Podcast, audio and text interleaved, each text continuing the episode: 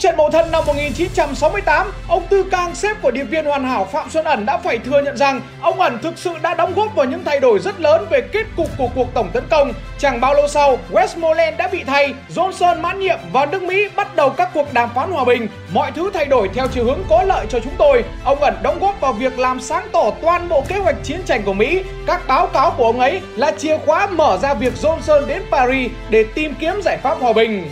Sau cuộc tấn công vào đêm giao thừa năm 1968 thì ngày đó mình cũng còn triển khai thêm hai cuộc tấn công nữa vào tháng 5 và tháng 9 thế nhưng đã không thành công. Năm 1969, ông ẩn đã chuyển hẳn về làm cho báo Tham, một tờ báo cho ông quá nhiều lợi thế. Lợi thế thứ nhất đó là kênh truyền thông của Mỹ. Lợi thế thứ hai đó là nơi có thể giúp ông che giấu vỏ bọc tốt hơn chỗ khác bởi cái cách vận hành chẳng giống ai của nó. Cùng với đó thì nó cũng chính là một vựa thông tin để ông có thể khai thác, sàng lọc phục vụ cho việc tình báo của mình. Cụ thể của ba điều này như nào? Câu trả lời sẽ có ngay bây giờ.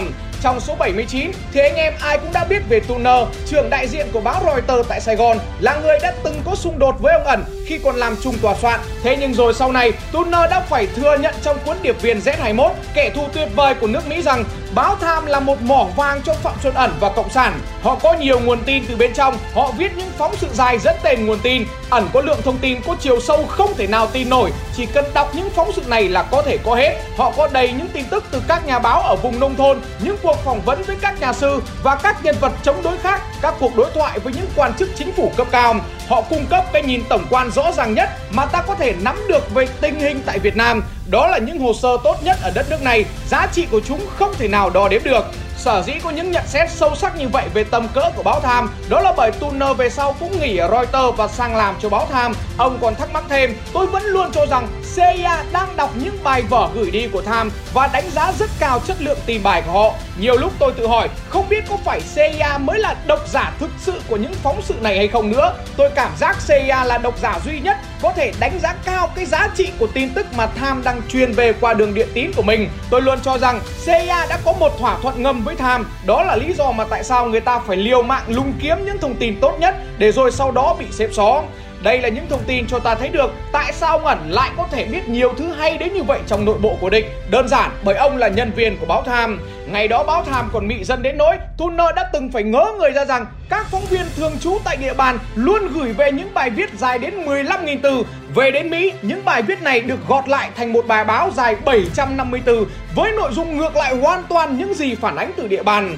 Lời chia sẻ đó của Turner khiến cho ai cũng nghĩ rằng ông chém gió. Thế nhưng thực ra đó chính xác là cách vận hành của báo Tham thời bấy giờ. Người đứng đầu báo Tham lúc đó muốn làm báo theo nhóm chứ không có cá nhân nào nào đây cả. Các ấn phẩm của Tham phải nói cùng một giọng thống nhất, thông tuệ và tập thể. Để đạt được mục tiêu này thì tất nhiên luôn luôn phải có một đội ngũ nhân viên khổng lồ với mức lương cực khủng. Các phóng viên của Tham đã tạo thành một trong những tổ chức thu thập tin tức tinh nhuệ nhất thế giới. Cùng với đó thì đội ngũ biên tập ở nhà cũng toàn các thành phần hảo hạng, trong đó có cả những nhà văn nổi tiếng nhất nước Mỹ.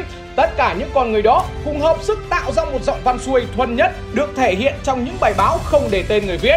Chính vì điều này mà các phóng viên của Time thường chết tiếng người khi nội dung tờ tạp chí in ra hoàn toàn ngược lại với những gì họ đã phản ánh. Các phóng viên họ cảm giác như ở New York toàn là những biên tập viên có vấn đề về thần kinh đang làm ở đó thì phải. Tất nhiên phóng viên khác thì nghĩ vậy Nhưng đối với ông ẩn thì ngược lại Ông rất thích kiểu này bởi đây là một vỏ bọc không có gì hoàn hảo hơn dành cho ông Bình thường ở Reuters như trước kia thì ông có nhận định hay phân tích gì, có nói xấu ai cũng đều sẽ bị lộ danh tính. Cùng với đó là rất dễ bị lộ cái nghề điệp viên của ông. Thế nhưng khi làm cho Time như này thì ông có thể tham gia vào bài viết của tất cả mọi người, đưa ra lời khuyên với phần lớn những nội dung được đánh điện gửi đi từ Sài Gòn và hay nhất là nó không để lại dấu vết nào về bản thân của ông trong quy trình đó cả. Ngày đó thì tin tức mà các phóng viên thường trú tại Việt Nam rất sống động. Họ phỏng vấn tất cả các quan chức hàng đầu, có đầy đủ tất cả những dữ liệu tốt nhất. Chính vì thế mà người trong cuộc thường ví von những dữ liệu thồ đó là vàng. Còn cái tờ tạp chí xuất bản ra kia thì nó chỉ là đất mà thôi, vì nó chả đúng, chả có giá trị gì cả.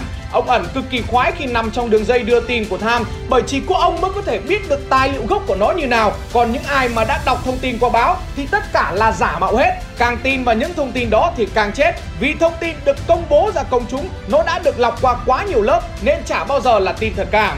Các phóng viên có nguồn tin rồi, thế nhưng nếu không biết gắn kết các sự kiện lại, phân tích nó ra để gửi về cho bên trên thì người đầu tiên họ cần tìm đến đó chính là ông ẩn. Chính vì thế mà mọi thứ lại càng thuận lợi hơn cho ông. Ông chính là chúa tể về nguồn tin, bậc thầy cố vấn, ông Hoàng phiên dịch. Thế nhưng hay một chỗ là ông không phải tác giả của những bài viết, những phân tích của Tham chuyển ra khỏi Việt Nam. Chính vì điều này mà không một ai có thể lần ra ông từ các bài viết, không một ai có thể bới lục ra xem ông đã biết những gì, biết vào lúc nào, một vỏ bọc không thể nào hoàn hảo hơn. Điều này cũng chính là lý do mà tại sao trong cuốn X6 điệp viên hoàn hảo của tác giả Larry Berman, cựu đồng nghiệp của ông ẩn ở tạp chí Time là Jalin Grant đã gửi về cho tờ New Yorker vào năm 2005, trong đó nói rằng khi làm gián điệp cho Bắc Việt, ẩn đã biến các phóng viên của tờ Time thành một mạng lưới tình báo vô tình của Hà Nội. Ngoài ra thì ông này còn cung cấp thêm các thông tin về việc bảo mật tin tức của Tham cũng vô cùng khắc nghiệt rằng Tham có các nguồn tin cấp cao, vốn thường cung cấp các thông tin mật với điều kiện là những thông tin này phải được giữ bí mật và chỉ được dùng để phục vụ cho những người có nền tảng hiểu biết để dễ nắm bắt tình hình. Nội dung của những tin tức bí mật được lưu truyền nội bộ theo bản ghi chú hàng tuần của Tham vốn luôn được coi là nhạy cảm đến mức các bản sao được đánh số và các biên tập viên sau khi đọc xong phải trả lại. Bản ghi chú có rất nhiều chuyện tầm phào vô dụng nhưng chứa các báo cáo quý như vàng của những người trong cuộc từ Nhà Trắng, Bộ Ngoại giao, Lầu Năm Góc. Bản ghi chú này được lưu hành tới các văn phòng của Tham trên toàn thế giới và tại các nơi này người ta cũng giữ các quy tắc bảo mật như vậy. Ẩn với tư cách là một phóng viên của Tham có thể tiếp cận nó, tôi thường thấy ông ta ghi chú các bản báo cáo mật của trưởng văn phòng ở Sài Gòn. Những báo cáo này có thể bao gồm cả thông báo của các tướng Westmoreland, Creighton Abraham cũng như các đại sứ Henry Karpoblov và Bunker, vốn thường là các chiến dịch và chiến lược của nhiều tuần trong tương lai. Đây cũng chính là lý do mà tại sao khi đọc các bản báo cáo của ông ẩn, bác Hồ đã phải xúc động và thốt lên rằng đọc báo cáo mà cứ như đang ở ngay trung tâm New York vậy. Cùng với đó thì bác Giáp cũng đã từng hóm hình thừa nhận rằng bây giờ thì chúng ta đã có mặt ở trong phòng tác chiến của Mỹ. Có một điều rất hay ngày đó, nếu nhìn vào nó chúng ta có thể thấy được người Mỹ đã làm truyền thông và dắt mũi dư luận kinh điển như nào trong những năm 60 của thế kỷ 20.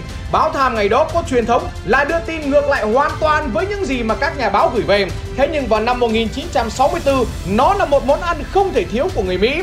Theo như thống kê thì cứ 5 người lại có một người đọc báo Tham, tổng số lượng phát hành một tuần lên tới 50 triệu bản. Con số này không hề nhầm một tí nào đâu, 50 triệu bản một tuần. Báo Tham có sức mạnh đến nỗi người sáng lập của tờ báo này được mệnh danh là Bộ trưởng Bộ Thông tin không chính thức của nước Mỹ, một người có ảnh hưởng cực lớn trong việc định hướng dư luận Mỹ.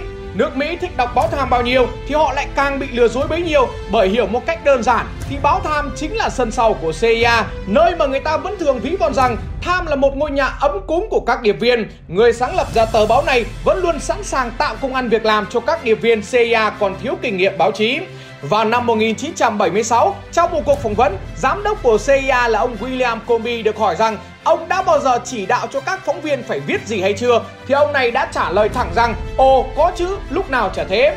Đây có lẽ là những bằng chứng rõ nét nhất cho ta thấy được sức mạnh của CIA khủng khiếp như thế nào. Họ có thể thao túng tất cả mọi thứ, gạt bỏ ai hay dựng ai lên, tất cả chỉ trong đúng một đốt nhạc.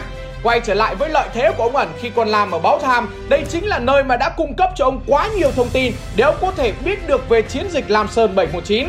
Tất nhiên không thể nào khẳng định rằng ông ẩn đã đóng góp 100% vào chiến thắng này mà để lãnh đạo ra được quyết định cuối cùng thì cần phải tổng hợp thông tin từ rất nhiều các điệp viên khác tương tự như ông ẩn. Thế nhưng tin tức của ông ẩn đưa về luôn được đánh một trọng số rất cao. Khi được hỏi về việc tại sao ông lại có thể biết được trước kế hoạch của Mỹ tiến vào Campuchia và tấn công Nam Lào thì ông đã trả lời rất ngắn gọn rằng tôi có tài liệu, tôi là một phóng viên, thế nên tôi biết cách đặt ra những câu hỏi như thế nào và với ai. Ngoài những thông tin từ báo, cùng với các câu hỏi nghi vấn được đặt ra, thì ông còn có thêm một bước nữa để biết trước về chiến dịch Lam Sơn 719 này cụ thể như thế nào. Đó là nhờ vào quan hệ với Phủ Đảng ủy Trung ương Tình báo. Qua khả năng quan sát và phân tích rất tốt của mình, ông thấy mọi người trở về từ các chuyến đi tiền trạm đều có một đặc điểm chung đó là màu da rám nắng. Ông hiểu rằng nếu ở Việt Nam thì không thể nào da đổi màu ghê như vậy được, chỉ có thể ở Lào mà thôi. Khi trêu đùa về câu chuyện này, nhìn các phản ứng khó chịu của người đối diện thì ông lại càng tin vào nhận định của ông là chính xác. Lúc đó, ông lập tức bắt tay vào viết báo cáo. Đây cũng chính là lý do mà tại sao Đại tướng quân lực Việt Nam Cộng Hòa là Cao Văn Viên và Trung tướng Đồng Văn Khuyên sau này trong bản đánh giá của mình đã viết rằng kẻ địch không bị bất ngờ trước chiến dịch Lam Sơn 719 và họ đã chuẩn bị sẵn sàng từ trước để đối đầu với quân ta. Lam Sơn 719 là chiến dịch hoàn toàn phụ thuộc vào quân lực Việt Nam Cộng Hòa, không hề có các cố vấn của Mỹ bên cạnh.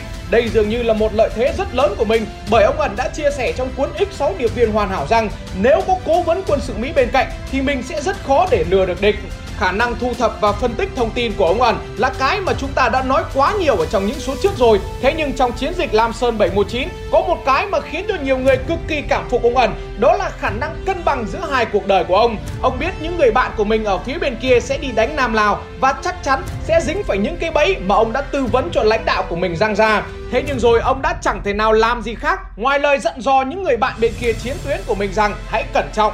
Tác giả Larry Berman đã cực kỳ tiếc khi không đề nghị hỏi sâu hơn về cuộc xung đột nội tâm này của ông ẩn.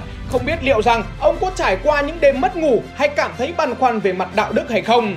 Đây là câu hỏi mà có lẽ chúng ta sẽ không bao giờ có câu trả lời và nếu nhìn rộng ra thì nó cũng chỉ là một trong những bí mật rất nhỏ mà điệp viên hoàn hảo Phạm Xuân Ẩn mang đi về nơi chín suối.